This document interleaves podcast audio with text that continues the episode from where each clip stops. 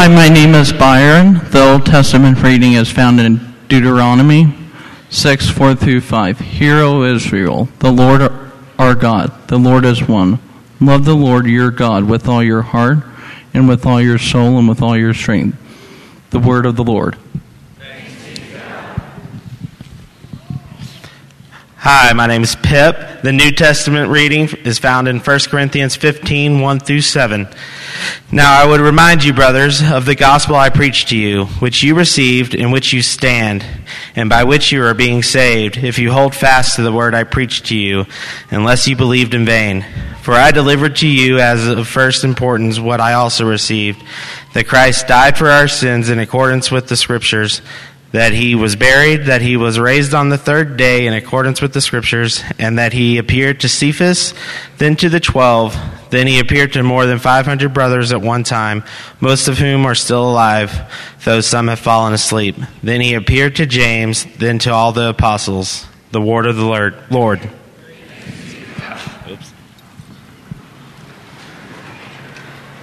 Hi, my name is Jared Anders. Please stand for the gospel reading found in Matthew 22, 37 through 40.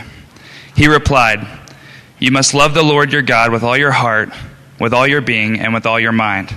This is the first and greatest commandment. And the second is like it You must love your neighbor as you love yourself. All the law and the prophets depend on these two commands.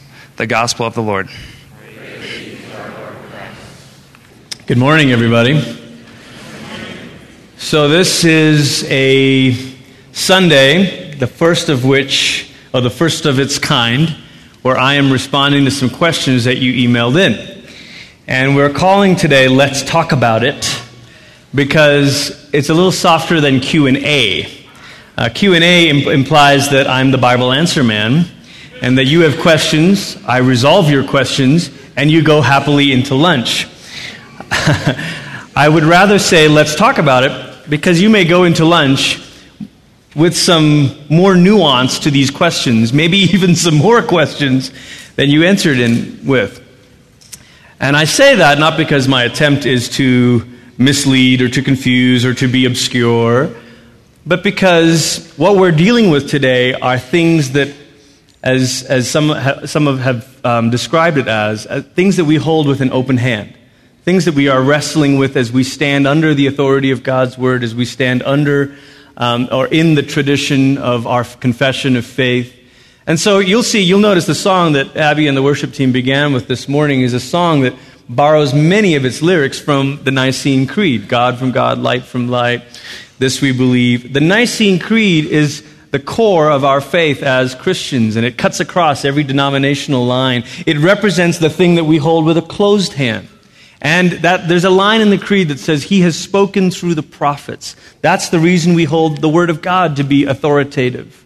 And so those are the things that we say, okay, we cling to that with a closed hand. This is the thing that is the core of our faith. And then standing under the authority of Scripture, standing in the great, the line of this great uh, historic tradition of our faith, we wrestle with some of these other questions with open hands. So I, I set that up for you because I want you to know what kind of a Sunday this is. This isn't a walking through the book of the Bible series. This is a Sunday where we, we are going to grapple with some questions. Uh, secondly, I want you to, to know that it's all your fault. because you asked these questions. You could have asked me, you know, what I think the Broncos record will be this season. You could, you know, but you did not. So I, will, I want to treat your questions with sufficient seriousness and, and handle them. The first one, though, this morning is a, a little bit of a, a lighter one. I know you're already like, man, what are these questions? You know. But the first one, it was not emailed in, but has come from conversations with several of you, and that is, uh, what are we doing uh, as things grow here downtown? What's the plan? Are we going to two services? So to say it directly, yes, we are going to two services. And we are going to two services. That's great. Okay, great.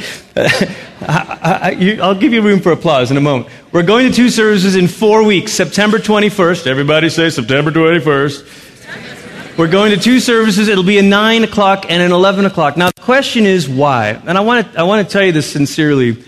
I, me, along with our staff, we've wrestled with this one for a long time. We began wrestling with this decision since, honestly, since January of this year Because it, it feeds none of our egos to say, yeah, yeah, let's go to two services. This is not, we don't need another feather in our cap or another way to, to fill up our week. We are plenty content and we're struggling to keep up, to be faithful with things as they are. So we're not looking to say, okay, how can we do, you know. Secondly, we really don't do any marketing. I mean, have you seen our signs and our parking lot situation? In fact, one might argue that we do everything we can to make it hard, to thin the crowd, as someone said to me this morning, you know? I mean, I just became an Anglican priest, for goodness sake, you know? We're talking about homosexuality this morning. I mean, we're, we're trying. if, if, if ever it should leave people scratching their heads and saying, I'm not coming back to this place, we're trying, you know? We, are making the, the, the, table of the Lord uh, central to our gatherings. We're doing all of these things to make sure that we are being formed properly. We, we don't have dancing clowns and free donuts, you know, like, so, so I, I say this to say, none of us are strategizing ways to, to grow the thing and let's make it. In fact, growth, church growth, is not even a goal. Can I say that? The goal for us is faithfulness to Jesus. It's not church growth. But what happens when Jesus begins welcoming more people? Right? And this is why a few weeks ago we, we spoke out of that story in Luke 9 where the disciples and Jesus try to get away. And I think this happens to us. Some of us, it's like, man, I just want to get to that small church where it can just be me and Jesus and we just want to get away. And then this obnoxious crowd starts following. And the disciples are like, send them away. Don't go to two services. And Jesus says, you give them something to eat.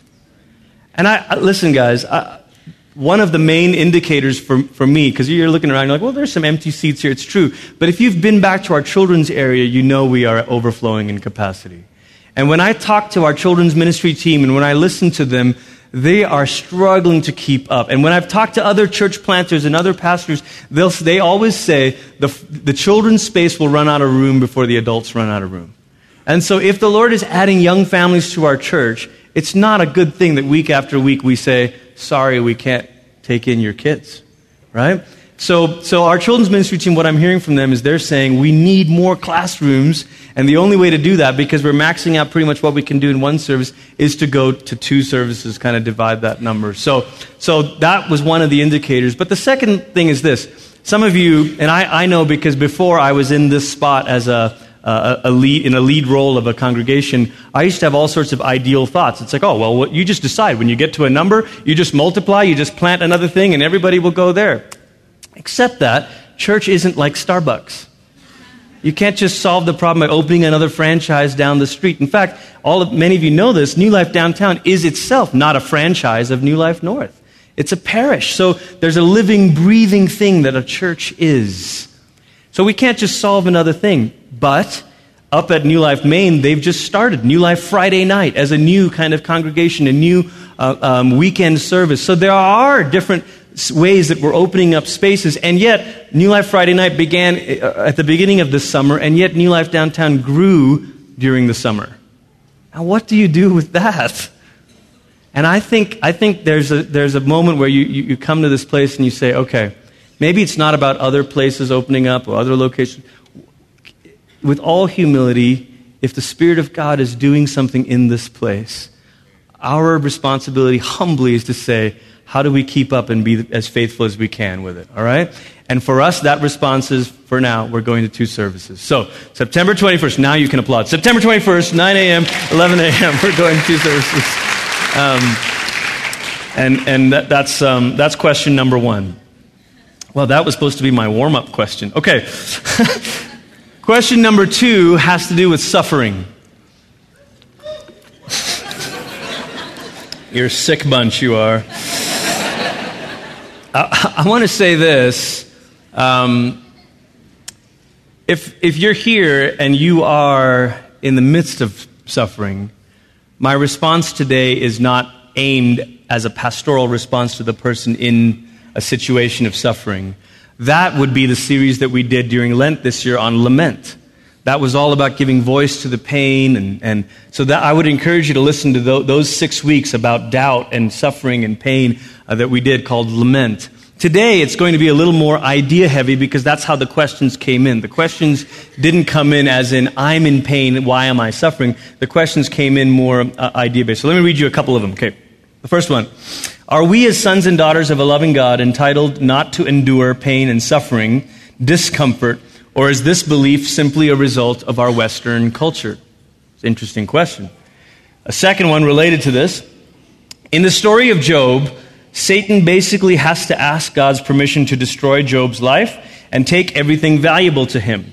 If Satan has to ask permission, then is God responsible when bad things happen on this earth? And then James says that every good and perfect thing comes from God who does not change like shifting shadows. Is the implied negative also true? Is some other force to blame for the evils of the world? I have heard Christian leadership explain trials and grief by saying that God will bring forth something good of it or teach us something from it, but that doesn't explain why. As creator and sustainer, how responsible is God for the goings on in this world, be it bad or good? The place I want to start is by talking about the Old Testament and the New Testament. One of the things you'll notice in the scriptures is it is that both scriptures, both testaments reveal the same God, but they tend to place a different emphasis in their presentation of this God. Okay, so in the Old Testament, you see a, a, heavy emphasis on God's sovereignty overall. And so, where there's a story of an evil spirit like Saul being uh, oppressed by an evil spirit, you see God as being the one who sends the evil spirit. But in the New Testament, you see God, God uh, in human form as Jesus driving out evil spirits. And so, where in the Old Testament tends to stress, look, God is over it all, in the New Testament there's this stress that, but God is opposed to that evil. Now, it's not a different picture of God, it's a different stress. It, it's a little bit, and all metaphors here are going to be um, uh, inadequate, but it's a little bit like a time signature. Any musical people in here?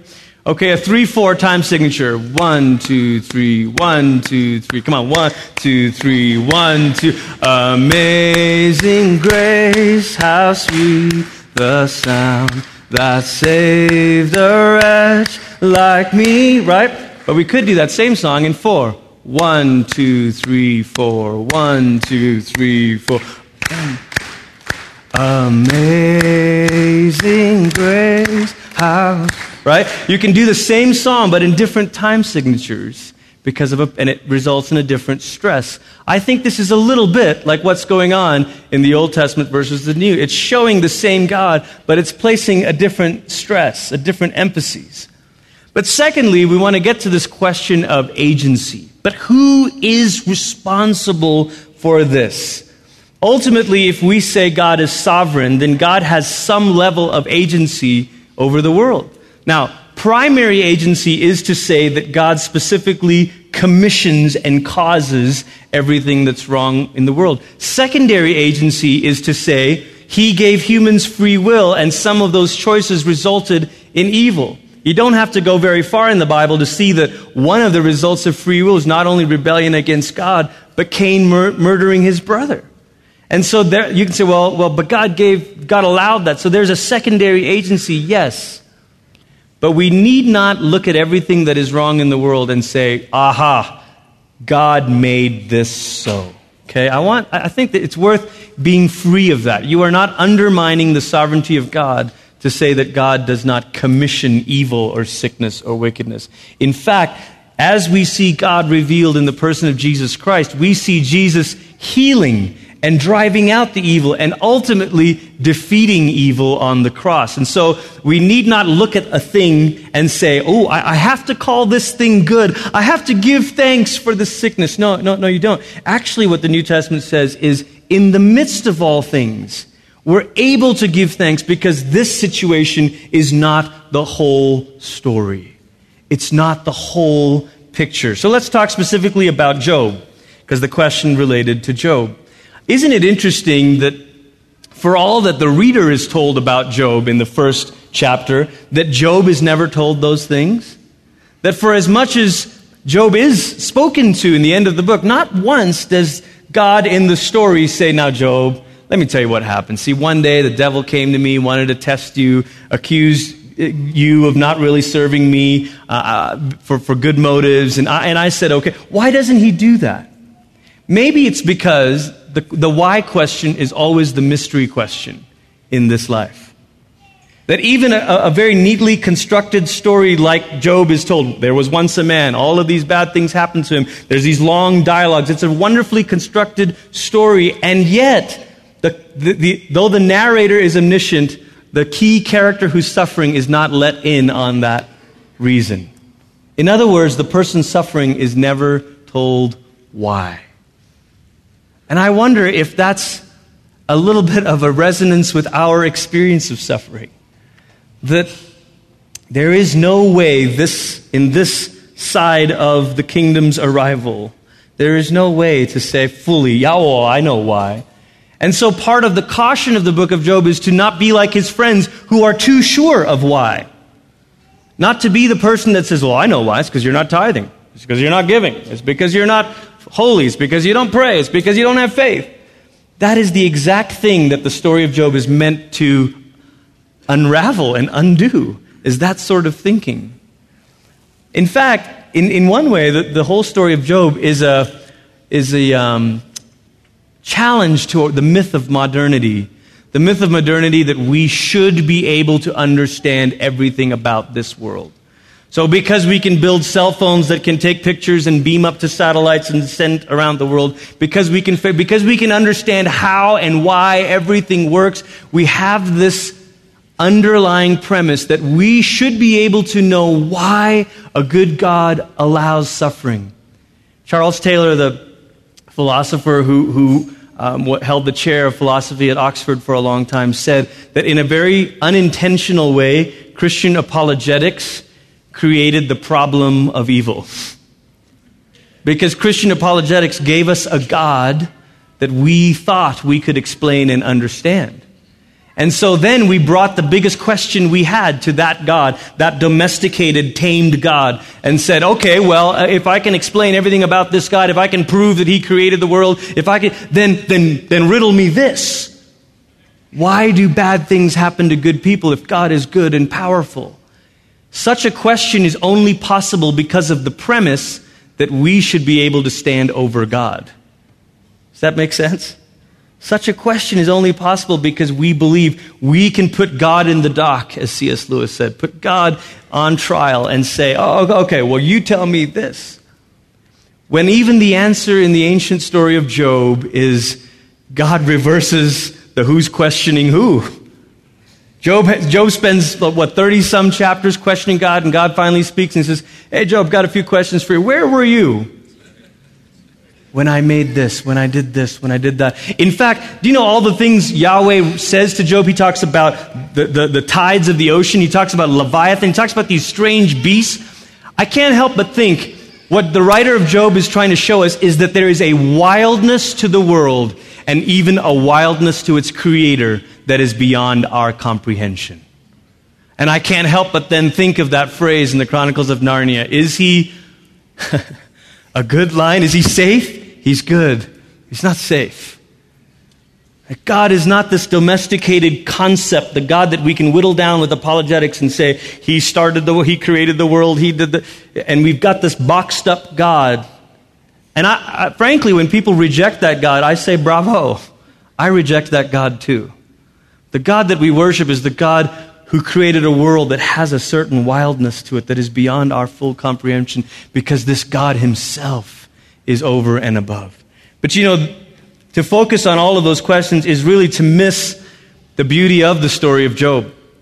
Did you know that there was an old Babylonian myth of a man who suffered, and the Babylonian god Marduk eventually restores what this person lost? It's often referred to in Christian commentaries as the Babylonian Job because there's this Babylonian story. And we don't know whose story came first, the Babylonians or the Hebrews' story. But when you parallel the two stories, an interesting difference surfaces. In the Babylonian story of their Job, quote unquote, Marduk, their god, stays silent. Yeah, he gives him all his stuff back, but Marduk never speaks. Do you know what Yahweh does? Yahweh speaks. Yahweh sees a hurting Job and comes near and speaks.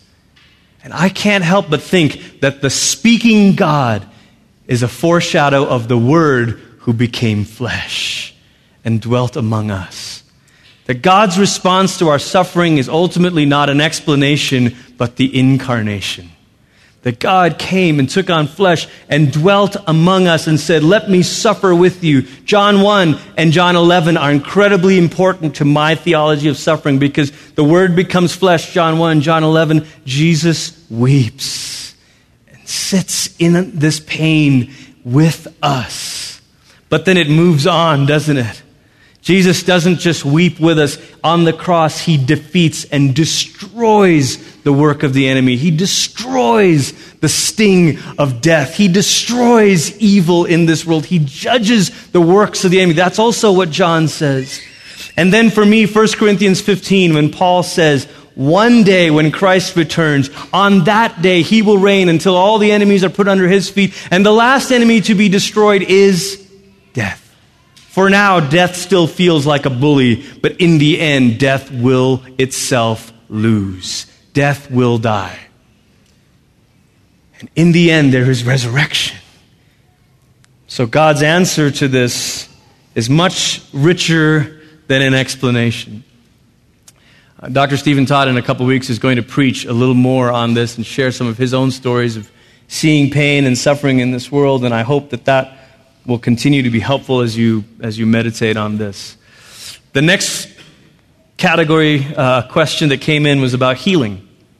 And the question is this Some preach that Jesus died for everything sickness, finances, etc., and that all of his perfect kingdom is available now. Now, the words I'm emphasizing are the words that are in all caps, so I'm presuming he, he's shouting this at me in the email, so I'm.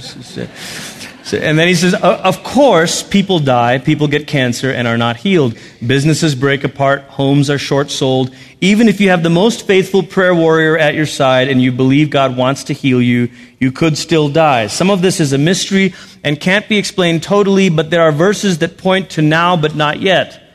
If you can describe your view from Scripture on this and why bad things happen to good people, um, and relieve those who pray for others that it is in God's hands, that would be awesome. Well, I, clearly, I can't tackle all of that, but let me say a bit about this.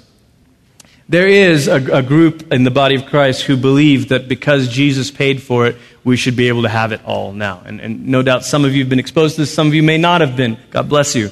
Um, but others of you have encountered people, Christians, that say, well, listen, you know, Jesus died for this. I, I command all of it prosperity, healing, blessing, you, you name it, I've got it. And they often point to the scriptures in the New Testament that Jesus healed and, and, and all this stuff. So let's start with healing in the New Testament. First of all, healing in the New Testament didn't happen for everyone.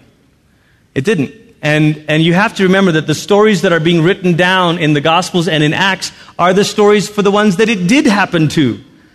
And they are told as remarkable precisely because they are remarkable, not normative. Okay, so, so if, you, if you read closely in the Gospels, you'll see where it says, Many who were sick came to Jesus and he healed them all. That's true, but that was one region on one day. What about the others who were around? Or you read a story of a, of a certain individual, the centurion, or, or, or, or um, uh, the, the little girl who had fallen asleep. And you think of Jesus healing them, but, but were they the only ones sick that day in that region? No. And again, when you read the book of Acts, there, there are some Christians who want to give the impression that, well, there was just healings all the time in the book of Acts. Actually, the book of Acts takes place in how many different cities? Jerusalem, Antioch, Ephesus, three different cities, maybe more, right? Um, uh, actually, I think there's at least one or two more, and it takes place over the span of a number of years, possibly like 30 years. So now, when you do the math and you start averaging out, you're like, well, that's maybe one miracle per city every five years. Well, that sounds about right. So all of a sudden, we're, we're, we're realizing okay, so this isn't everyone. But not only is it not everyone, healing in the New Testament wasn't final, it wasn't the absolute and total healing. What do I mean by this? What's the greatest healing miracle the gospel writers tell us? It's Lazarus. Now, to be clear, Lazarus does, is not resurrected the way Jesus was resurrected, right? Because the gospel writers tell us that Jesus was raised from the dead and given a new body, like a new kind of body. Like his body was reconstituted, so it still had scars, but he could walk through walls. locked doors, and you're like, doo doo doo doo doo doo. Right? This was different than La- Lazarus. It's better. It's more accurate to say not that Lazarus was resurrected. It's more accurate to say Lazarus was resuscitated. He was brought back to life, but in his same body. Okay? In other words, Lazarus was brought back from the dead to die again someday. Okay? So it's not, it didn't happen for everyone, nor did it happen in its finality or totality. So what is it, Glenn? What is healing in the New Testament? You know what the gospel writers call it most often? They call it a sign. It's a sign.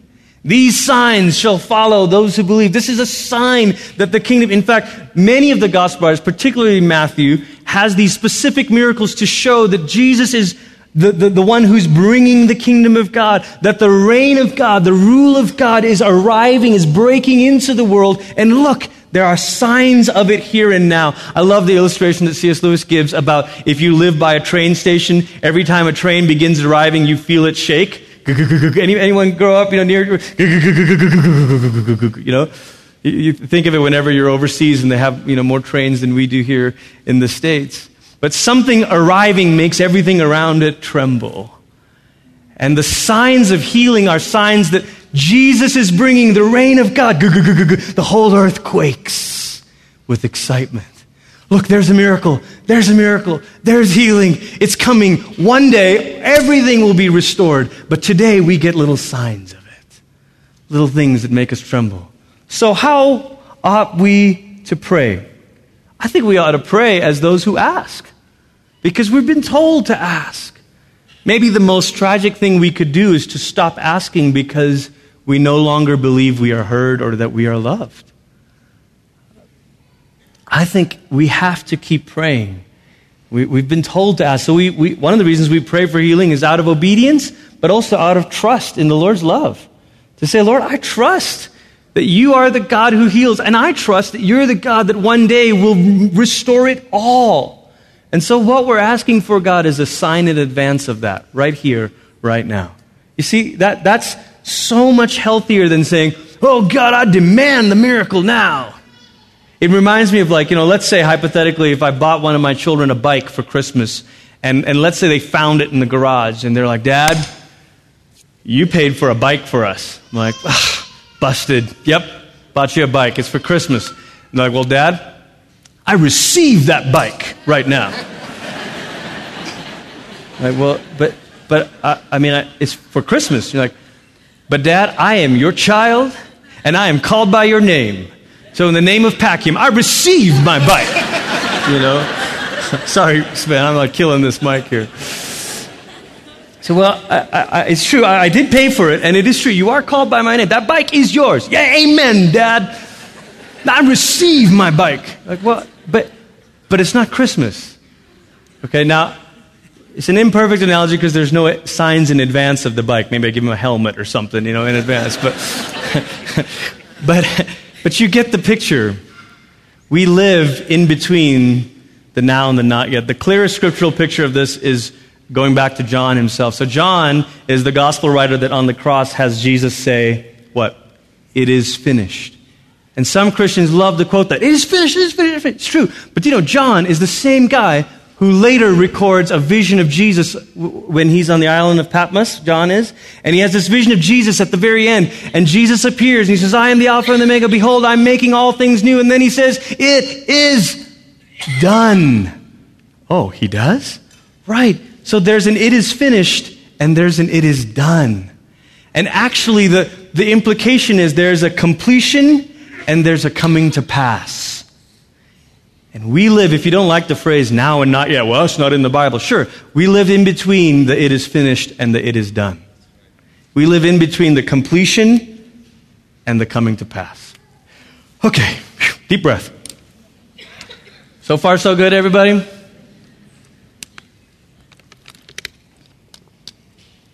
Third question, or fourth, fourth question the third header here homosexuality.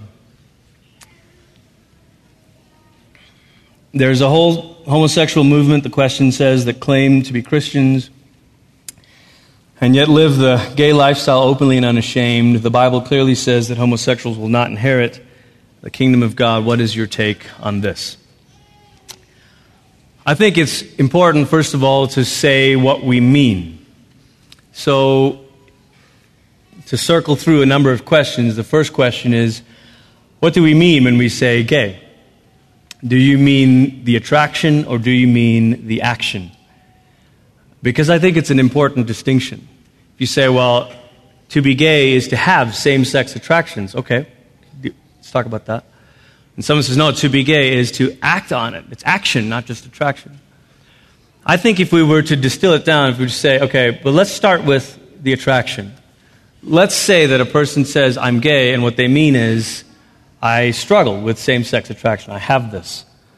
Then the question is can a Christian be gay in that sense? and the answer is yes.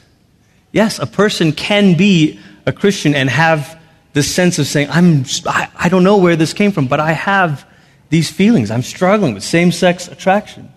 And I know a lot of times we'll say, well, yeah, wait a minute, wait a minute. You telling me that God made that person? Listen, is the world the way that God made it in the book of Genesis? It's not. There's brokenness all around us, people. There's evidence of it in our own hearts, there's evidence of it in our world. That Christians don't just believe in creation, we believe in a fall. However, we say that, whether it's total depravity or whether it's a bentness in our, in our image, in the image of God in us, that's there. So could it be that there is brokenness in us even from uh, birth. Yeah. Actually, as Christians, we of all people should not be afraid of saying that because that's what we say about all of us. For all have sinned. Everything in, in, in each of us, there is a deep brokenness that, that is the result of the fall. And in that sense, there need not be this deep shame for struggling with those attractions. I think I want to say that because sometimes we say, well, there's no shame, you know, as Christians, we say, well, there's no shame in being tempted about pornography, there's no shame in this, there's no shame in that. But then when it comes to someone who says, I'm struggling with same sex attraction, you say, oh, well, there's all kinds of shame with that, you. But if there's no shame in the brokenness that is in your heart, why is there a fundamental. Does God look at a person who's struggling with same sex attraction and think, or does he see a dearly loved person who's, got who's, who's wrestling against a deep kind of brokenness? I think it's important to, to, to say this up front because we want to lump it all in one bag. Oh, well, those people, those people. One of the best things you and I could do is to truly listen to someone who identifies as being gay. Truly listen. There are a number of sins that, that all of us have sort of, we're not as shocked by because we know people who've lived through this or lived through that. Someone's, you know, had an affair or someone's done this and, oh, I, I can, you know, have compassion because you know them. It's very easy to distance people with this issue because you don't know anybody. And you've never sat, sat down and actually begun to listen to them. The story that has hit me um, over this last week is she's a friend, but more of an acquaintance. We've, we've met at a couple of things, but her name is Vicky Beeching. And some of you maybe read Vicky's story. She's British. Um, she uh, had her undergrad in theology at Oxford, came over to the States, was raised in a charismatic, very conservative uh, Christian home. Came over to the States as a worship artist, worship leader. That's how I, I met her, and she was a songwriter, had a couple of really big songs. And um, just last week, when she turned 35, she uh, announced that she's gay. And for her, the implications meant no holes barred. I'm, I'm, this is not something to, to wrestle against. This is just something to fully embrace. But the part of her story that really moved me was the pain that she talked about this with. She talked about at 12, all of a sudden discovering that she felt this way. She doesn't mention any kind of abuse or occasion that, that precipitated that. She talked about at 13 seeking out a Catholic priest to confess to because she didn't know who else to talk to about this, and she confessed and just felt shame over her life. She talked about as a conservative Christian going to youth camp and having people try to cast out the demon of homosexuality from her. And the incredible pain that that resulted in. And then finally, she described coming to the States and leading worship at some of these events that were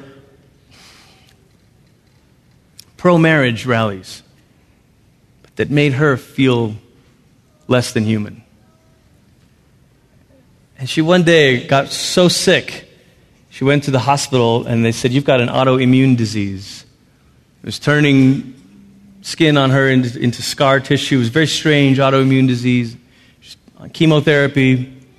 She ended up flying back to the UK, and the doctors said there's only one reason this autoimmune disease happens, and it's someone who's living with incredible pain or trauma.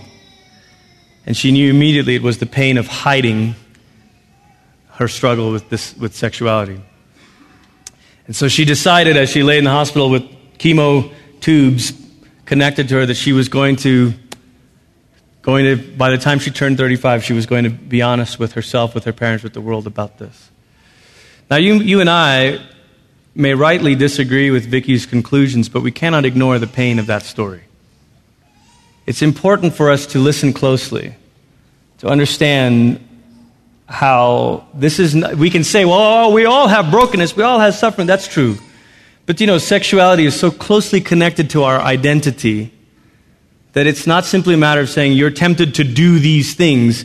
It's a way of saying, I am this way. So, what do I do with that? Now, the particular biblical text 1 Corinthians 6. This was the passage that was quoted, verse 9. Or do you not know that the unrighteous will not inherit the kingdom of God? Do not be deceived, neither the sexually immoral, nor idolaters, nor adulterers, no men who practice homosexuality, nor thieves, nor greedy, nor the greedy, nor drunkards, nor revilers, nor swindlers will inherit the kingdom of God. This flow in 1 Corinthians 6 is not Paul talking about people who are Christians and then reverting back. This is Paul saying this is the flow of people who were living this way and have now been brought into the kingdom but haven't yet learned what the kingdom implications are. In other words, this isn't a random list of people, bad people who are going to hell. Paul's not just saying, hey, in case you want to know all the bad, vile, sick, immoral people that are going to hell, here's a list for you. He's not, this is, that's not what this is. What this is, is Paul saying, listen, I know what you've come out of. I know the, the, the, premise that you used to live under. And then verse 11 is the key. He says, and such were some of you. Such were some of you, but you were washed you were sanctified. You were justified in the name of the Lord Jesus Christ and by the Spirit of our God. He's saying, listen, this is what you were, but let me tell you what you are. Says, you're washed. You're justified. You're clean. And then the question that we want to know is, okay, so Paul, so now what? What's the very next chapter after 1 Corinthians 6? Hint, 1 Corinthians 7. Okay? What is 1 Corinthians 7 about? It's about the beauty of marriage between a husband and a wife and the gift of singleness, the gift of celibacy. Now, I've said this when we taught this text in our Corinthians series. Part of the struggle for us as, as evangelical Christians is we have not properly dignified the gift of celibacy. And so, for someone who says, so imagine a person who's hearing Paul's words and they've come out of a homosexual lifestyle. And Paul says, Look, this is what you were, but you are now washed. And then he says, And let me now tell you about the beauty of how God made marriage to be. And let me also tell you about the beauty of celibacy and singleness. This isn't Paul trying to, quote unquote, ungay someone. This isn't Paul trying to say, I've got some reparation therapy for you and I can make you a happy husband. This isn't Paul saying, this is Paul saying, you know what? There are two gifts God gives us with regard to intimacy and sexuality. One is the gift of marriage, the other is the gift of celibacy. And both have incredible dignity to it. One of the, one of the people that I, am really paying attention to is a, is a guy named Wesley Hill, who is a New Testament professor who refuses to reinterpret the New Testament text. In other words, he believes that you can't act on these attractions. You can't live this way. And yet he himself identifies as being gay. And of course, what he means is that he has this attraction, and that is how his, his um, um, uh, identity is. And Wesley has this, um, his first book was called Washed and Waiting. I haven't read, the, read it, but the title says a lot, doesn't it? Because he's borrowing from 1 Corinthians. That is what you were, but now you are washed. Why waiting? Well, what else does 1 Corinthians say? So 1 Corinthians 6, he says, This is what you were. You are now washed. 1 Corinthians 7, these are the gifts available to you in this life. But we're all waiting for 1 Corinthians 15, where we get given whole bodies. See, maybe the church, we've not only not dignified singleness and celibacy, but we've also not pointed people to the right hope. We've said the hope is heaven, where you'll be a sort of a floating spirit somewhere, and you won't even need intimacy. But that's not what Paul says. Paul says the hope is a body and spirit and soul that are fully integrated and whole. And so we are all washed and waiting. I'm waiting to be whole. Wesley is waiting to be whole. We're all waiting to be whole. And that's the big picture of what Paul's moving toward in 1 Corinthians. Wesley's second book that's about to come out is called Spiritual Friendship. That's another thing that we've not talked enough about the idea of spiritual friendship. That we don't have to sexualize everything. That the moment you feel the beauty and the warmth of friendship, you think, ooh, maybe this is sexual. And this is, this is the thing that I think is the most dangerous message of telling young children or young people that, oh, well, me, uh, do you like boys or do you like girls? I think the most misleading thing about that is it, is it sexualizes all feelings of intimacy. That actually the scripture gives us a more robust picture of relationships. That there's all kinds of friendship. There's Jonathan and David, whose love was, was sweeter for each other because of their friendship than even the love of a woman, David said. And, and you certainly know David didn't have a problem being sexual with women from his later years. Okay, so, so this, is, this is talking about a gift of intimacy and friendship that is not sexualized. Does that make sense? And, and as, as much as our culture is pretending to be so open minded, it's actually narrowing the boxes. It's saying you must be this or you must be, oh, or oh, I bet you're this. When it is, it is Christianity that says, you know what, there's a richness of friendship and intimacy that is not even yet in the, the, the category of sexual, sexuality. Does that make sense? Celibacy and spiritual friendship. These are gifts that we as Christians must speak more about. Not just, oh, we are pro marriage. I get it. I'm pro marriage too. But you know what? Sometimes our words end up making other people feel ashamed of who they are. Instead of saying, You know who you are? You are washed and you are waiting. I am washed. I am waiting. And there's the gift of celibacy, and there's a gift of spiritual friendship.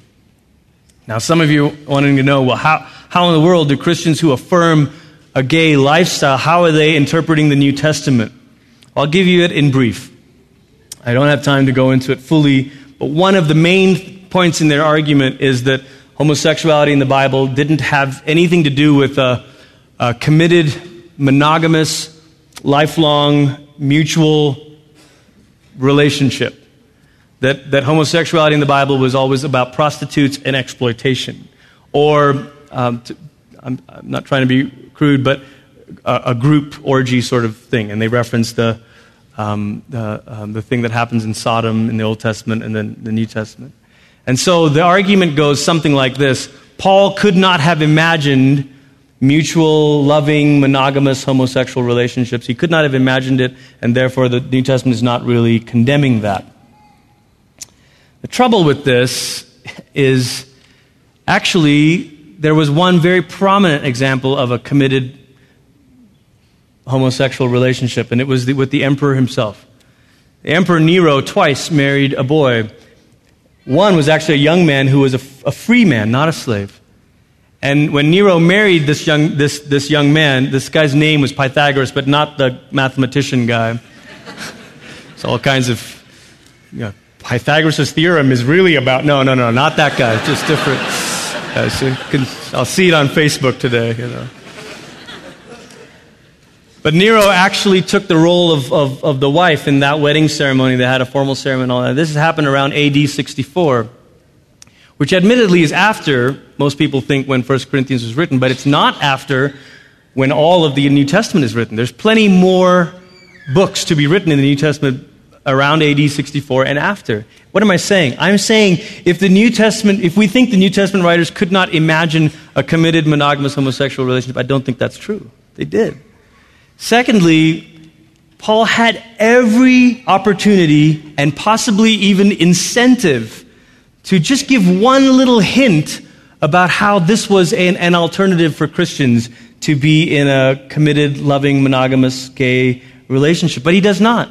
In every one of Paul's household codes, he uses male and female, husbands and wives. In every one of his examples, he does. If he wanted to gain just a little bit more popularity, help grow the church just a little bit faster in Corinth, he could have used one example. Now, what is often said is, oh, yeah, well, you know what? Paul was a bigot and he was anti women and he was, anti, he was pro slavery and all that. Actually, th- that's not true. Because you can see one amazing example of Paul undermining the system of slavery. What is that? His letter to Philemon. Has anyone read the letter to Philemon recently? Okay. Paul writes to Philemon, he says, You have a runaway slave named Onesimus. Now, under Roman law, under this whole systematic infrastructure of injustice and racism, Paul couldn't undo the empire's system. But he subverts it by what he tells Philemon. What does he tell Philemon? He says, Onesimus is your runaway slave, and I urge you, when he comes back, you welcome him like a brother, because that's what he is in Christ. Paul is saying the explosive nature of the gospel is it will undermine this injustice of slaves. So you see that there. He does no such thing for homosexual relationships. He doesn't. And what about women? Well, I mean, how come? I mean, isn't the Bible misogyny? Listen, the most explosive thing Paul said about marriage was not women submit to your husbands. Everybody said that. All the Roman writers who wrote their own household codes, everybody said that. The most explosive thing Paul said was, husbands, love your wives. Lay down your lives for them as Christ laid down his for the church. That is radical. I think we're paying attention to the wrong emphasis in these texts. The fact that the gospel writers take the time to record that the first eyewitnesses to the resurrection, and by the way, being an eyewitness to the resurrection was the early criteria for being an apostle. The first eyewitnesses were women. The New Testament does all kinds of things to undermine a culture that pushed down women and oppressed slaves. If Paul wasn't afraid to be countercultural about those issues, he also wasn't afraid to say, but with regard to, to, stay, to stay affirming a picture of male and female when it comes to marriage. So we don't have wiggle room with this. Finally, the overarching theme of Scripture works with opposites, works with male and female. From Genesis all the way to Revelation, you see bride and bridegroom. You see these things coming together. Ephesians 1.10, I, I love how N.T. Wright talks about Ephesians 1.10 being the thesis statement for Paul's letter to, to the church in Ephesus. Because Ephesians 1.10 says, all things in heaven and on earth will be brought together, summed up in Christ Jesus. And then he proceeds to show how Jews and Gentiles are summed up, brought together in Christ Jesus. Male and female, all of this stuff. He brings all, all of these things, heaven and earth, brings them all back together. And it anticipates what John will see in his revelation, that everything's being brought together. The opposites being brought together. So there's an overarching theme with Scripture that we can't undo. So, what does this mean about our disagreement?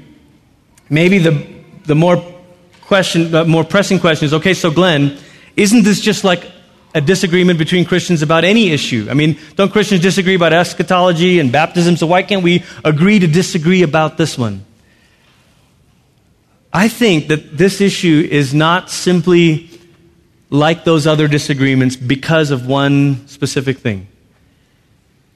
It's not a difference of interpretation of Scripture, it's a difference in posture towards Scripture. What do I mean by that? In so many of these other questions, we stand under the authority of the Word of God and we say, okay, let's talk about baptism, let's wrestle with this, let's talk about eschatology, let's wrestle, let's, let's talk about these issues, but we're standing under the authority of Scripture. But when it comes to this issue, because there's so much argument being made again, over and against what is said in the text, it's really a standing above Scripture. In fact, the most honest thing I heard um, a Christian who affirms this say is, I know that Paul says this but we know more about human sexuality than Paul did. Now, that may trouble you, as it should, but at least it's honest. Because that's, fun, that's saying this is not a disagreement about Scripture, this is a difference in posture toward Scripture. One stands under, one stands over. So, finally, what does it mean? Does it mean they're going to hell? I've got good news for you. You don't have to decide that. And neither do I.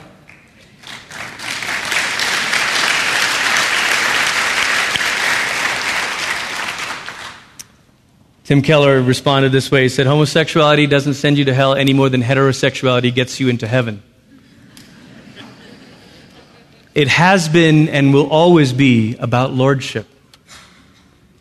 And as far as who's really, who really means that Jesus is Lord, as Billy Graham said, the Holy Spirit's job is to convict, God's job is to judge. You and me, are, we're called to love. So if someone's walking through the journey, all I have to say is the story's not over yet.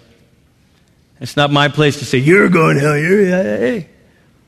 I can rest that upon the shoulders of the only one who is perfectly just and perfectly merciful and perfectly good, and his name is Jesus, our Savior. Amen? We're getting ready to come to the table this morning, and I'm struck by this thought that at Jesus' table was Thomas, the one who would doubt. At Jesus' table was Peter, the one who would deny. At Jesus' table was Judas, the one who would betray. At Jesus' table was James and John, who only saw power and ambition in their eyes. And yet Jesus welcomed them at his table. I'm convinced, church, that there's a seat for you at Jesus' table. If you want to follow Jesus, there's a seat for you. So I don't know, Glenn. I have so many more questions I've got doubt. I don't really. Know. Thomas was there. So I don't know, Glenn. I've just been unfaithful. I've been... Peter was there. But I just, I'm so selfish and I just, James and John were there. And if they were there at Jesus' table, church, there's a seat for you. There's a seat for me.